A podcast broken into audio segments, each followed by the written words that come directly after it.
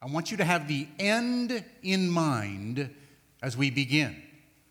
Because if we only talk about Advent, if we only talk about the shepherds, if we only talk about the Nativity, you will miss the end of the story. When my wife Angie and I lived in New Brunswick, Canada, um, it was not unusual on a Sunday afternoon after church, we would get in the car and just drive. Um, we would drive at times just to get lost because it was so fun to get lost because then you could get found when you're in New Brunswick, Canada, around every corner, it's an adventure. There were times you go around a corner, there would be moose crossing the road, maybe a bear, who knows what. It was an adventure. We loved getting lost. Have you noticed how you can't get lost in Indiana? Every single road is straight, and you can see from here to Ohio if you're looking east, or here to Illinois if you're looking west. It's impossible to get lost in Indiana. This morning, I don't want you to simply get lost in the Nativity. I want you to have the end of the story in mind. That was true for Jesus when he came to earth. He knew exactly why he came. In Mark's Gospel, chapter 14, the first words that Jesus shares is this The time has been fulfilled. The kingdom is coming. Repent and believe the gospel. The end result is the transformation of all people. In chapter 1, verse 38, you hear these words. And very early in the morning, Jesus got up and went out to a remote place and began to pray. And as he was praying, his disciples came looking for him. And they said, Everyone is seeking after you. You might think that's a good thing if you're the Messiah. But if you go through the Gospel of Mark, you will see that the word seek is used 10 times. And every time it's used, it's talking about people only wanting their self serving needs met. The reason they're coming to Jesus is because he can feed them if they're hungry, he can heal them if they are sick, he can give them money if they are poor. They want him for what he can do, not for who he is. And so Jesus changes the agenda because he has the end in mind. He said, Let us leave this place and go to other villages where I can preach, because that is why I have come out. And preaching is not just something that I am doing, preaching is much more deep in theological meaning than that. It is the declaration of the good news that those in chains can be set free those that are, are, are, are, are in captivity to the evil one will be loosed. The first miracle that Jesus does, as reported in the Gospel of Mark, chapter 1, is an exorcism. It is his declaration that my coming is to destroy the work of the evil one. As he is in the synagogue, one who is demon possessed comes up to him and says, I know who you are, Jesus of Nazareth. Have you come out to destroy us? Quite a rhetorical question, with the answer being yes. I want you to have the end in mind this morning. Advent, the celebration of Advent, does the very same thing for us. As we go through this series, you need to realize that the first Sunday in Advent, two weeks ago, does not celebrate the birth of Jesus. It's actually a remembrance of the fact that the second coming is on its way. You begin the, the church calendar with the end in mind. So not only does Jesus understand the end, but the Christian church should understand the end. So this morning, what I want you to do is yes, we will go through the Nativity, and we will do so from the perspective of heaven, not earth. Because sometimes we get caught up in what's going on in our lives, and our perspective is limited by what we can see and feel and touch and taste. This morning, I want you to see earth from heaven's perspective. Thus, we begin with Job and go to Revelation. Job chapter 1 and 2 are almost a behind the scenes, behind the veil um, insight you have as readers that Job does not have. Job is much easier to read and understand if you understand this dialogue taking place between Satan, Satan. We often use that like it's his name, but it's not his name. It's his role or function. The Hebrew word Satan means accuser. So it's not just his name, it's who he is and what he does. It's a reflection of the character of his heart. You might think, for example, that the fall took place in Genesis chapter 3 when Eve ate the apple and then passed it on to, to Adam and he equally ate. That's not the fall. The fall did not begin on earth, the fall began in heaven when Satan decided he wanted to take the throne and usurp that from God Almighty Himself. That's the beginning of the fall. The fall has almost eternal consequences to it. We just are living in the end results of the fall. It was Satan's fall first before it became ours. He is standing before God after his whirlwind tour of the earth. And God sees his son, Job, and calls him blameless. And Satan, to God's face, that's only because you protect him. You take away your protection, he will be just like me. That's the role of Satan. He stands in heaven accusing not just Job, but he has the same thing with Jesus himself. Satan comes and accuses Jesus if you are the Son of God. He's questioning the very character and mission of Jesus himself, just like he does you, just like he does me. I know you hear his voice just like you do mine.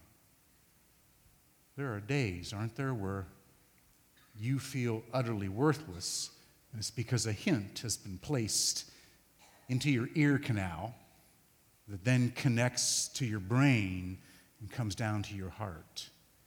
You're not really who you say you are.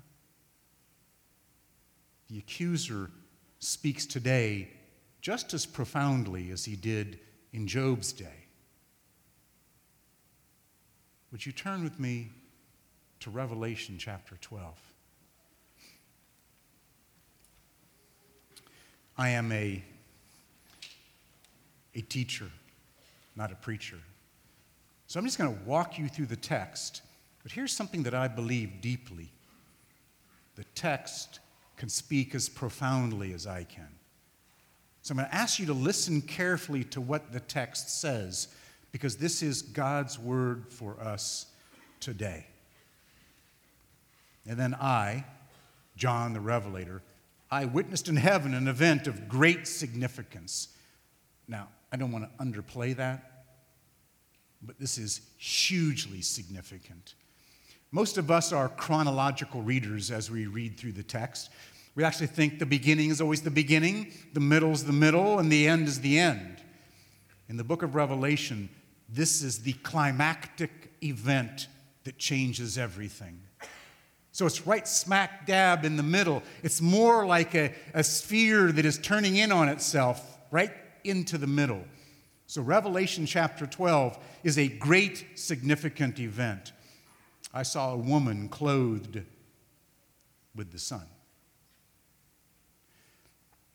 If you read through a number of commentaries about Revelation chapter 12, you will find a disagreement of opinion on who this woman is. Some will say, this is clearly John the Revelator talking about the nation of Israel. If you will, God's firstborn son that is being spoken of as the woman. Um, and equally, you will find people arguing this is not This is not the nation of Israel, Old Testament. This is the woman Mary, New Testament. And the answer is yes, it is both. It is the Old Testament prophecies of Israel on who they were. They will carry forward all the promises of the covenant made from Abraham, Isaac, Jacob, Joseph, on down to today. And also, they are being fulfilled in the woman Mary as she is conceived by the Holy Spirit and will now give birth to the child Jesus. With the moon beneath her feet and a crown of 12 stars on her head, she was pregnant and she cried out because of her labor pains. Can you hear Genesis chapter 3 here? The curse of Eve listening and doubting God is then that in great pain she will bring forth children. This is both the redemption story and the curse all intertwined. That's why it's called a great significance. And then I, John once again, verse 3, I witnessed in heaven another significant event. I saw a large red dragon with seven heads and ten horns, with seven crowns on his head. His tail swept away one third of the stars of the sky, and he threw them to the earth. This is prophetic language from the Old Testament being used by John here to show the significance. This is both Ezekiel and Isaiah language. He stood in front of the woman as she was about to give birth, ready to devour her baby as soon as it was born. Not only can you hear this message from heaven, you can also hear the words of Herod the king as he wants to destroy the Christ child. Herod sees the Christ child as the usurper that's coming to take his crown. On the other hand, Daniel chapter 7 tells us very clearly one like the Son of Man will ultimately give all kingdom, all power, and authority on heaven and in earth. And she gave birth to a son who was to rule all nations with an iron rod. Stop. All nations with an iron rod. I would imagine if we took a poll today um, and said, What is your favorite psalm from the book of Psalms?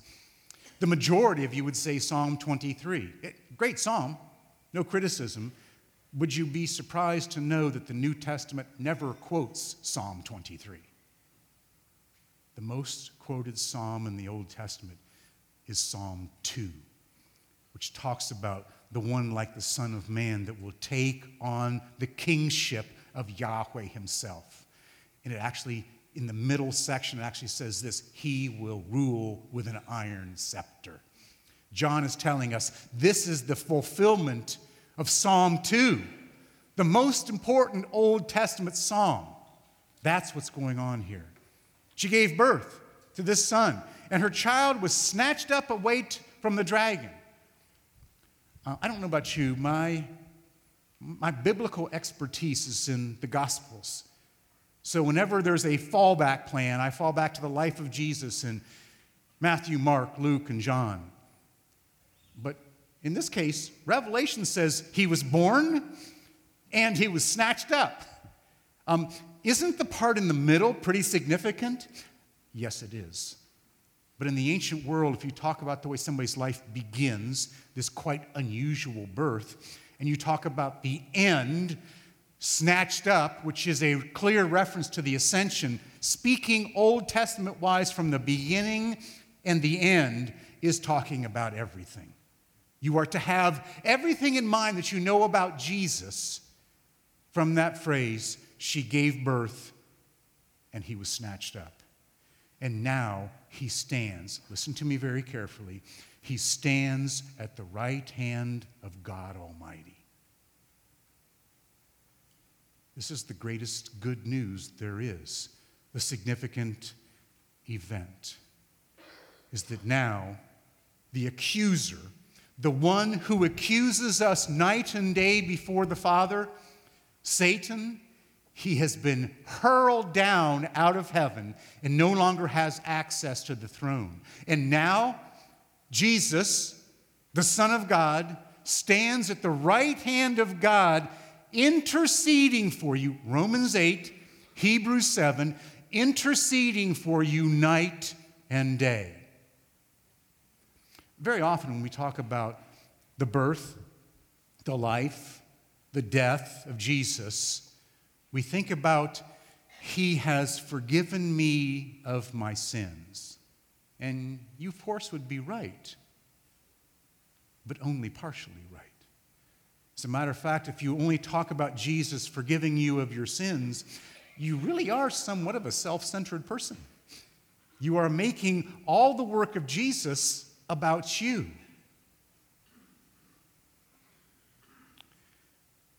God has much more in mind than just that. He has in mind the total restoration of the way things were in the beginning. He does deeply care about you, but He has a lot more in mind as well.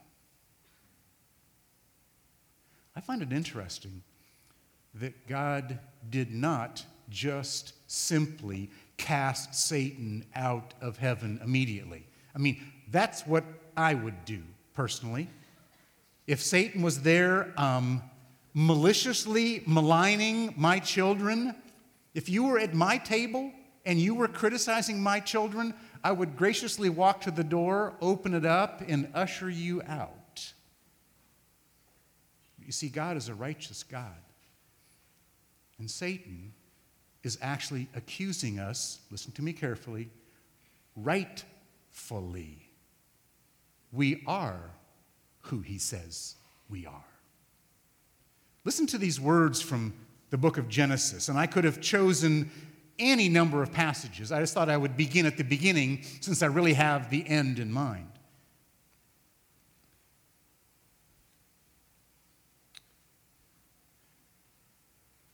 Satan comes Genesis chapter 3, and whispers words to create doubt into the ears of Eve.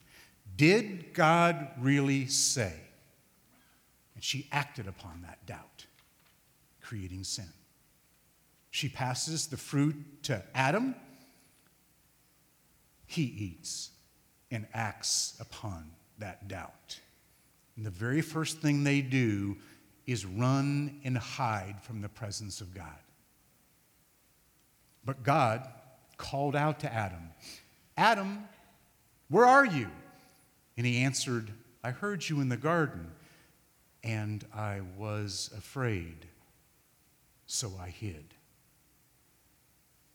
Have you ever thought about the conversation that then followed up between Satan and God? What a loser he is. Afraid of you. Then in Genesis chapter 4, the story of Cain and Abel. While they were in the field, Cain attacked his brother, his brother Abel, and he killed him.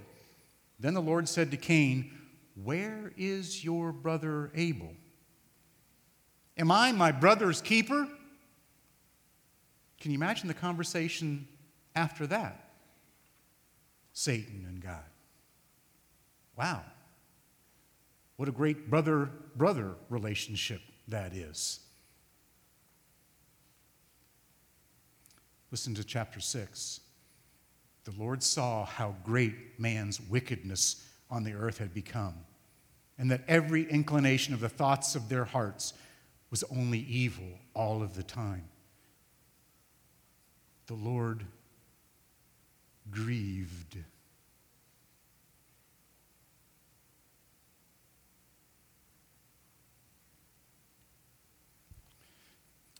I have people regularly coming to my office talking to me about the brokenness of their hearts. And they're always talking about Jesus understanding their hurts. But it seems to me that this understanding of both Job and Revelation tells us that God the Father Himself has unbelievable empathy for us as well. This is not just about Jesus. This is about you understanding who God the Father is. He grieves in his heart for our brokenness and how patient he is. That he listened to that incessant accuser day and night about the failure of his creation. Can you sense the brokenness, not just of earth, but heaven? I think you have a false picture of heaven, hear me carefully, before Jesus. Before Jesus, there was accusatory language night and day going on in heaven. Can you imagine what that was like? To have, if you will, this uh, editor, this reporter of the heaven news coming before the Father every single second saying, Let me tell you name after name after name after name after name of all of the people on earth that were acting according to our sin. That's what heaven was like. I think you have an unrealistic picture of what heaven was like. I'm not sure I wanted to be in the throne room to hear that kind of conversation. But then, but then something unbelievable happened. Jesus is born, Advent. He lives. We see his character. We see his mission. We know what the end result is. The end result is not just him living a different life. The end result is that actually heaven will be utterly transformed by his presence. So he lives, he dies, he rises, he ascends, he takes the place that is rightfully his and casts out the accuser. Now, there is bad news in that. The bad news is, is that the accuser is now loose on earth. Can I use the vernacular and you won't be offended? Satan is mad as hell and he's coming after us. That's the bad news. The good news. Now, Jesus, 24 7, stands at the right hand of the Father. And, and Romans 8, Hebrews 7 says he is interceding for us night and day. Can I tell you what he is saying? Because we don't know it from the book of Revelation, we do know it from John chapter 17. Jesus' last prayer extended prayer on earth. Here's what he's praying Father, I pray that they, us, would be one as you and I are one. He wants us to be just like Him.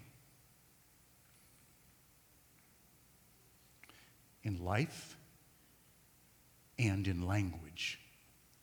Can I say that again? He wants us to be just like Him in life and in language. The language before Jesus got to heaven reminds me of what the last year has been in terms of the news cycle. Any of you watch like Fox News as we're moving towards the election? That reminds me of exactly what heaven was like before Jesus got there.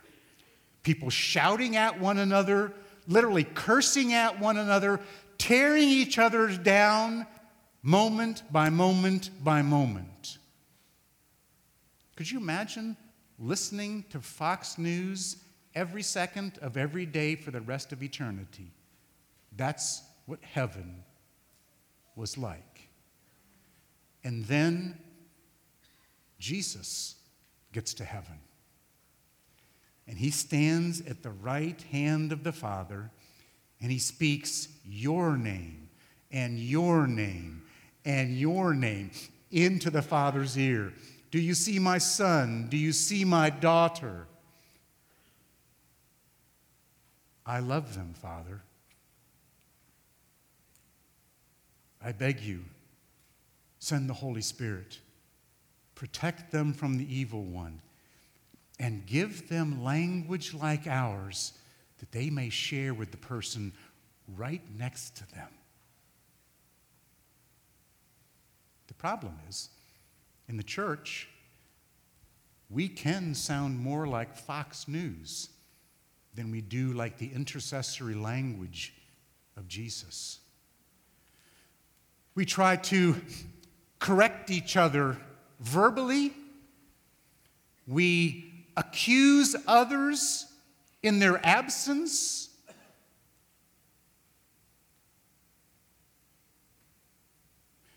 What a shameful behavior for the church that we actually act like heaven before Jesus than heaven after Jesus.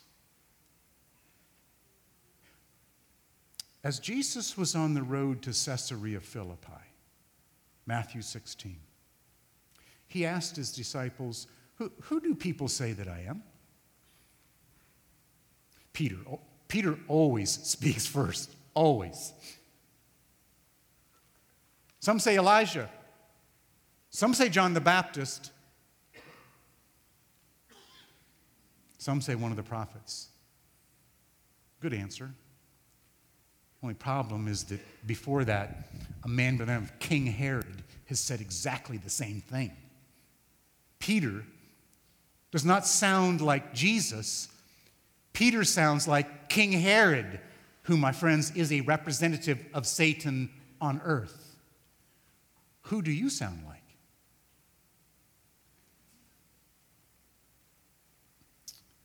But what about you, Peter? Who do you say? You're the Messiah, which is a good answer, only partially right. Because Peter understand, Peter's understanding of the Messiah is this you will now take on the power that is even more power than the Romans, and you will destroy the Romans, and you will then take a place of earthly power right here in Jerusalem. Listen to Jesus' response to Peter he says this Get behind me, Satan, because you do not have in mind the things of, the, of God, the conversation, the intercessory conversation between Jesus and the Father. You do not have in mind the things of heaven. Instead, you are thinking just like human beings. So, may I give you the call to the church today? Stop it. Stop thinking and sounding like heaven before the fall. I call the church today to sound like the conversation between Jesus and the Father, who are calling for corporate unity and love and utter devotion. Am I making sense? This is a mystery of the church. And the word mystery does not mean something that's inconceivable. The word mystery is very clear in the New Testament. The word mysterion just simply means it's a mystery until you have been told, until it's revealed. Then it's no longer a mystery. We as the church need to sound and act just like the conversation taking place between Jesus and the Father. We need to stop sounding like the accuser who is calling people out. We need to love and share and give and care and be compassionate and gracious. And I promise you, that language is utterly transformational. May I give you a personal illustration? I, uh, I was not a good son as I was growing up, at all. And my dad continually pointed out to me that I was not a good son. And so we had this wonderful relationship back and forth. I'd love to tell you it was this kind. It wasn't, it was this kind. Until I was 17 years old, and my father and I had a knockdown, drag out fight, and I left the house. And then something happened. Um, a woman by the name of Angie, my wife, introduced me to a man named Jesus. And it changed everything. I tried as hard as I could to show that change to my father. I'm not the loser you thought I was, but I could not get through. Um, a lot of my life changed. I mean, th- this sounds terrible to be the dean of a seminary, and I'm going to say this out loud, and it's really stupid for me to say this, but one of the reasons my dad saw me was a failure, as a failure, was because I actually flunked out of college twice before I met Jesus. And so he was right. I was a failure. But then Jesus came and began to change things. And I, at times I would take my new um, report card, for lack of a better term, and I would show it to my dad. Dad, do you see what I'm doing now with Jesus? Look at, look at these grades. And he would say, You can do better. I don't know what that does to you, but it, it would begin, it just crushed my soul. Um, as I progressed in terms of my professional career, as I got promotions, I would tell him, Dad, do you know what other people think of me? Look, look, look what they've said to me. You could have done that faster. Yes, sir. I heard the voice of the adversary again and again saying, You are that failure. That's who you are.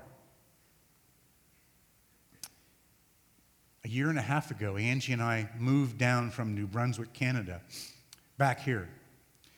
Um, I will tell you that part of the reason is because my two granddaughters are a five minute walk from the church. So that's one of the reasons. But the other reason is because my dad's health was failing. And I needed to come back to care for him. It's a 24 hour drive from New Brunswick to here.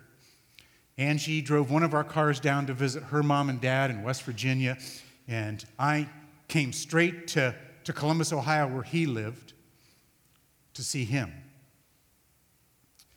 I walked into his room after a 24 hour drive. He was li- living in an assisted care place because he really was um, on the last legs of his life. I hoped for some change of the relationship but I walked in, here are the first words he said to me What are you doing here? What does a son say to a father when he's driven 24 hours and you're just kind of pushed away? And I said this I came to see you, Dad. And something happened inside him. Um, I'd love to tell you it was physical, but it wasn't. He said, You shouldn't be here. Your granddaughters are just around the corner. What are you doing here with me rather than with them? Something was going on in the room that I couldn't quite figure out. And then he looked at me like he said this a hundred times. David, when was the last time I told you I was proud of you? Uh, I wanted to say, Old man, you've never said that, and I've done everything I could to try to get it. I didn't say that because the, the language was changing from heaven before Jesus to heaven after Jesus. I said, Dad, it's been a while. And he said, Son, you just need to know, as a father, I could not be more pleased with you. You have absolute, maybe you do, maybe you do know how powerful an effect that had on my life. I mean, at that moment, for 60 years, I was looking for my father's approval. And he finally spoke it. And I heard the words of my heavenly Father that said this You are my beloved Son. In you I am well pleased. Friends, it is the call of the church to sound like the intercessory language of the Son speaking to the Father. We need to say that again and again and again. And if you are embarrassed with gushy language, get over it and start using it. Allow people to know that you love and you care for them and you will do anything for them. Speak words of hope. This is Advent. Speak words of hope that will change their eternal destiny so they no longer hear the accusatory words of Satan, but instead you embody the words of Jesus himself when you say to somebody, You are my beloved son, you are my beloved daughter, in you I am well pleased. And last time I checked, we are all brothers and sisters, am I right? And if that's the case, we need to use loving family language again and again. And if I can say it this way, if you feel like talking like Satan, um, stop it. I don't care how you feel. I want you to mimic the language of heaven. Because the prayer of Jesus is this Father, I pray that your will will be done on earth as it is in heaven. Are you ready for it?